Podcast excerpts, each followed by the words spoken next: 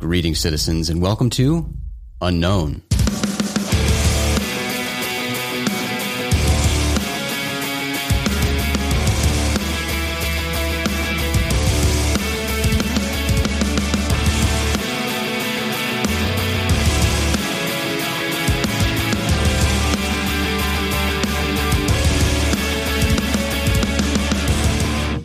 Jason McClellan. I'm here with Shane Hurd, and we are happy you're here to hang out with us today.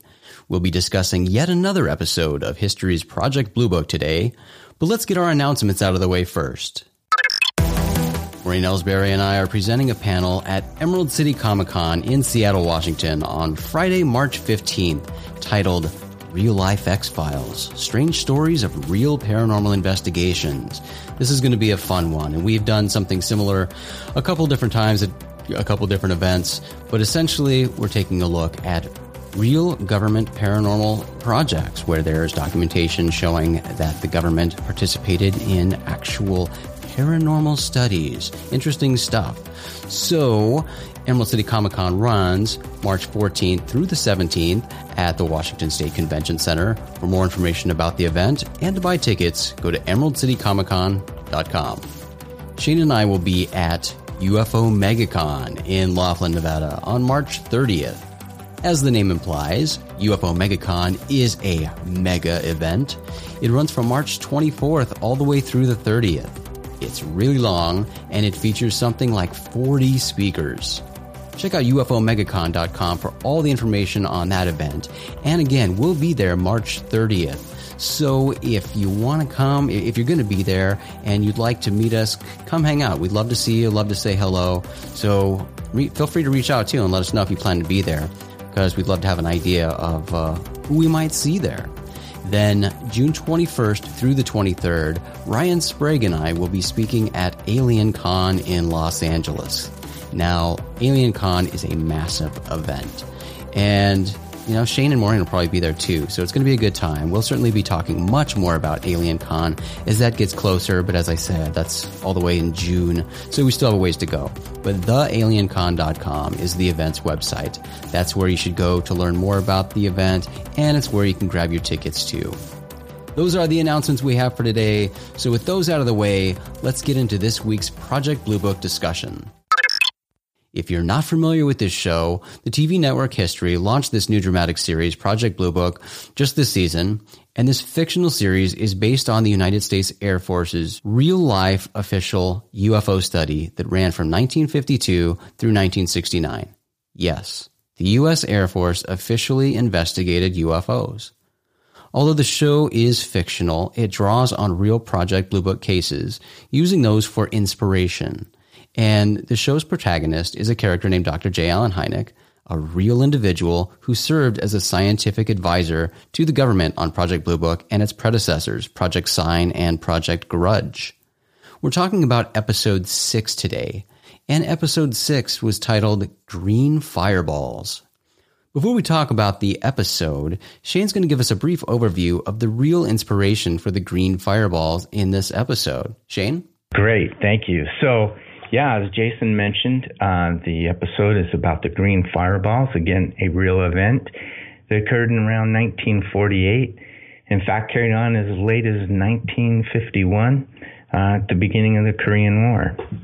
But it, it all began really, or uh, was concentrated around the Los Alamos and the Sandia Atomic Weapons Laboratories, and then other highly sensitive uh, installations that were military based. So these events were really concerning to the military at the time. And in fact, um, it's been said here that uh, a great many had and would continue to see these lights, and it prompted a Time magazine article in 1951 to state uh, the great ball of the fire. What makes the multiple sightings flying green lights in New Mexico? Well, this episode goes on to tell us uh, what that was. And so they talked about uh, a lot of features of it. Many people saw these over a period of a few weeks or months. And in particular, it's quite a sighting by some pilots on December 5th, 1948. And two separate plane crews had reported seeing these uh, green balls of fire. And um, the pilots made a report, and it went something like this. He said, "Take a softball and paint it with some kind of fluorescent paint that will glow a bright green in the dark. Then have someone take that ball about 100 feet in front of you and about 10 feet above you, and have them throw it right at your face as hard as he can." That's what it looked like to them. So no, no doubt that was a big deal to those guys. Uh, it um, scared them, and they made a report, and those reports began to be taken seriously. In fact, uh, Dr. Lincoln La Paz uh, from New Mexico's Institute of Meteorite headed a team of scientists to take a look at this case, and um, found a lot of inexplicable sightings that occurred in the area. In fact, uh, some of the folks describing it said those balls of fire descended from the heavens at a 45 degree angle, then leveled off into a gravity defying horizontal flight path. And then, as he would later write, he said, None of the green fireballs has a trail of sparks or a dust cloud. So, of course, the military's first consideration of an explanation was, in fact, meteors, but you know, as these descriptions came to light, it was clear that that really was not the best explanation. And then other explanations came up. Um, one that we even hear about today is uh, ball lightning, even though it's not really to be a known or provable thing in nature. And they had uh, also, they were thinking, hey, maybe these are the Russians, or maybe these are secret U.S. weapons or spy craft and they just couldn't get a straight answer for it. And of course, that technology for those things to perform in that way just wasn't available at the time. And then they also were quite concerned because these were around nuclear sites and these military installations, and they just couldn't explain it. It was something they really didn't want to get out in the public, but it was because there was, you know, hundreds of people and mostly all scientists and military personnel because that's where these things were occurring. So it was quite a stir at the time, and it did eventually make it to public and the media, and a lot of people were pretty freaked out by it. Yeah, no doubt. And you know that was presented kind of cool in the show. Um, how do you how did you feel the the green fireballs were were portrayed in the show, Shane? Yeah, it was pretty interesting the way they did it. I, again, I think the episodes are real heavy on the 1950s you know, fear factor of the Cold War. Absolutely. They did a really good job, you know, portraying that with the, you know, the whole fake town in Nevada. And they started off the episode with this, you know, uh, false alarm and all, and then a bunch of really Russian intrigue occurred throughout the episode thereafter. So, um, you know, Hynek, was, I, I thought he was a little, I don't know, disturbing in his behavior, but I think that's just part of the storyline right now. But, um, uh, and then, you know, they eventually they kind of really mimicked the way real life happened in that, you know, there are these opposing theories. And in the end, they, they left it with a mundane theory that it was these uh, meteors, but, you know, everybody kind of winked and, and knew that that's not really what they were. Yeah, you, you bring up a, the point of uh, Hynek sort of unraveling in this episode. We definitely see him. He's, he's frazzled and, and not himself. Um, and his wife certainly real or notices that too. And that, that stems from, you know, him having seen, uh, a man kill himself right in front of him. So he's kind of not knowing how to process all this and just losing it really. So yeah, it's, it's fascinating to see, um, how they're painting Hynek now. And, and it'll be interesting to see where they go with that. Um, as far as the green fireballs, it's cool that, like you mentioned, they started the episode at a test site, you know, so they're they're bringing in that nuclear connection with the green fireballs.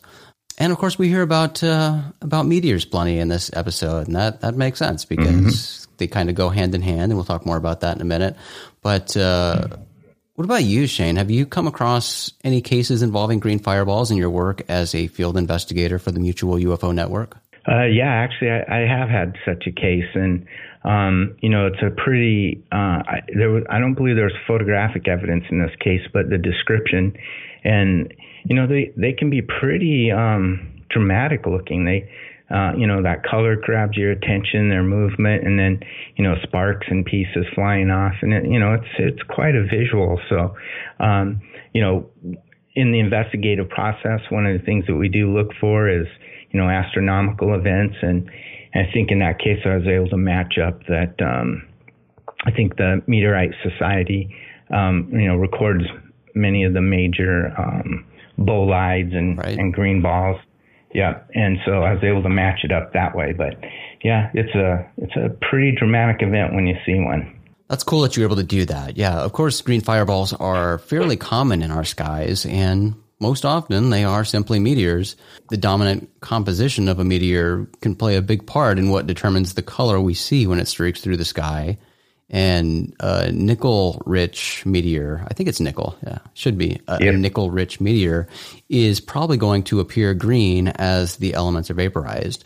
So I've certainly seen those, but I've also seen other green things in the sky that um, as we've heard with with these historical accounts and as were portrayed on the show, not quite to that level of of, of dramatic event, but uh, I've seen green objects in the sky that uh, certainly don't behave like meteors. So I've seen both sides. Oh, yeah, just I was just going to say, so even like in the Blue Book case and on the show, you know, meters that go level and then go back up, and you know that kind of movement really is what sets them apart from you know what you could probably logically describe as a as a meteor, but uh, obviously not all green lights are meteors. Yeah, that's a very good point. Now, it, and green certainly it's understandable that it gets reported a lot as a UFO because you know we don't really see we're not used to seeing green things in the sky. You know, we're used to seeing stars and planets and and airplanes and you know things that don't typically have green lights. So those always stand out, and certainly eh, astronomical events included. They are bizarre to us when we see them. But like I said, they're not always astronomical events. Um, there are some weird things in our sky, Shane. You and I have both seen them, um, and plenty of people report them all the time too. So I'm glad they covered the uh, the green fireball case, but uh, you know I don't want people to discount the uh, the likelihood that things are are meteors because that is the case most of the time. I would I would venture to say mm-hmm. most of the time, not all the time, but most of the time. So it's a good thing to keep in mind when you're considering the possibility of the identification for something green streaking through the sky. The devil's always in the details, isn't it? it is. It is. And I mean, don't get me wrong. I am will fully admit that there are plenty of things in our skies that uh, are just absolutely wild and defy any sort of explanation we can come up with, defy physics and, and, you know just any sort of logic, logical identification we can place on it with the technology that we're aware of. But that being said, there's also a lot in our skies that uh, you know looks completely bizarre, but it has a logical explanation. And, you know, that stuff is equally fascinating because we don't get to see it all that often and we're not that familiar with it.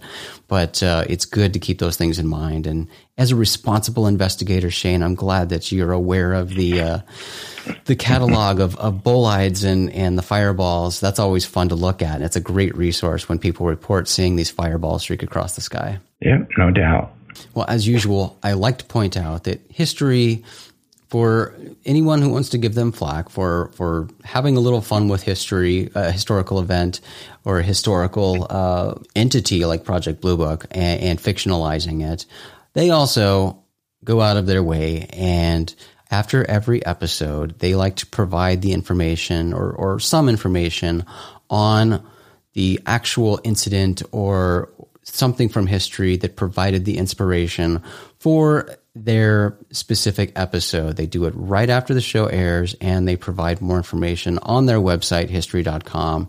And they put together these cool short videos explaining that stuff. And they're hosted by UFO historian Richard Dolan and UFO researcher Jacques Vallée. Those are fun. They do a good job with those. So check that out. So you're still enjoying Project Blue Book, Shane? Yeah, absolutely. And, you know, it's hard to not even get caught up in the story itself and I'm looking forward to what's going to happen next week. Yeah, yeah, I'm I'm I'm loving it too, man. It's it's a fun show, and You know, I, although I've I've found myself, and like we did a couple weeks ago, you know, kind of questioning and becoming that person, going, "Oh, wait a minute, where are they going with this story yeah. now?" But then you take a step back and say, "This is this is fiction. This is just a drama. Mm-hmm. We're having fun here." So yep. they've gone a little yep. crazy and, and veered pretty far off the path, but I still like it. I still like it. Well, episode seven of Project Blue Book airs on February 19th, and that episode is titled The Scoutmaster. That's pretty vague. I have no idea what to expect from a title like that. But sadly, what I'm envisioning, Shane, is an episode where, all right, stay with me. So, an episode where Mimi becomes enraged after Joel tells her that his scoutmaster tried to touch him inappropriately. So she and Susie go kill the scoutmaster and bury his body in the backyard in the Hynek's nifty mm. bomb shelter. what do you think? You think that's a good plot? Yeah, that, well, I think that would capture a few uh, a bit of attention there that that episode definitely i mean it brings the bomb shelter back into the story it's a good bonding experience for mimi and susie I can see it ah, happening. Oh, but that's probably not the scoutmaster that they're referring to. So we'll just have no. to wait and see.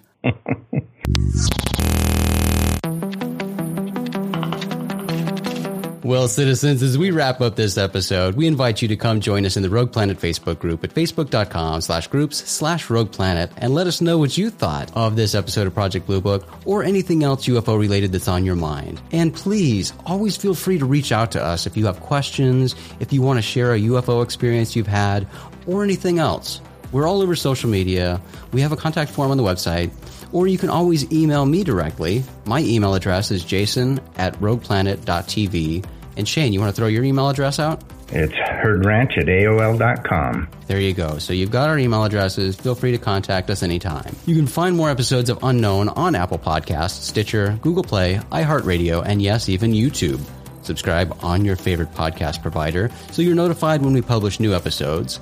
And we invite you to rate and review Unknown on your favorite podcast platform. It really helps the show get more exposure. So does sharing the show with friends. That's a small favor we're asking you. Post these episodes all over social media and help introduce new people to Unknown. Big thanks to our talented friend and fellow Rogue Planeteer Caleb Hanks for the show's intro and outro music. Visit his website, theclerkchronicles.com. You can always find this show at rogueplanet.tv because Unknown is a Rogue Planet production. RoguePlanet.tv is your home for all the strange. It's also where you can get your own Unknown t-shirt from the Rogue Planet store. Just go to store.rogueplanet.tv. Thanks again for hanging out with us today. I'm Jason McClellan. And I'm Shane Hurd. Do us a favor, friends. Always treat the UFO subject with the cautious and responsible skepticism it deserves. Question everything. Have the courage to form your own opinions. Keep truth as the focus of your quest, even if the truth conflicts with your opinions. And of course, stay strange.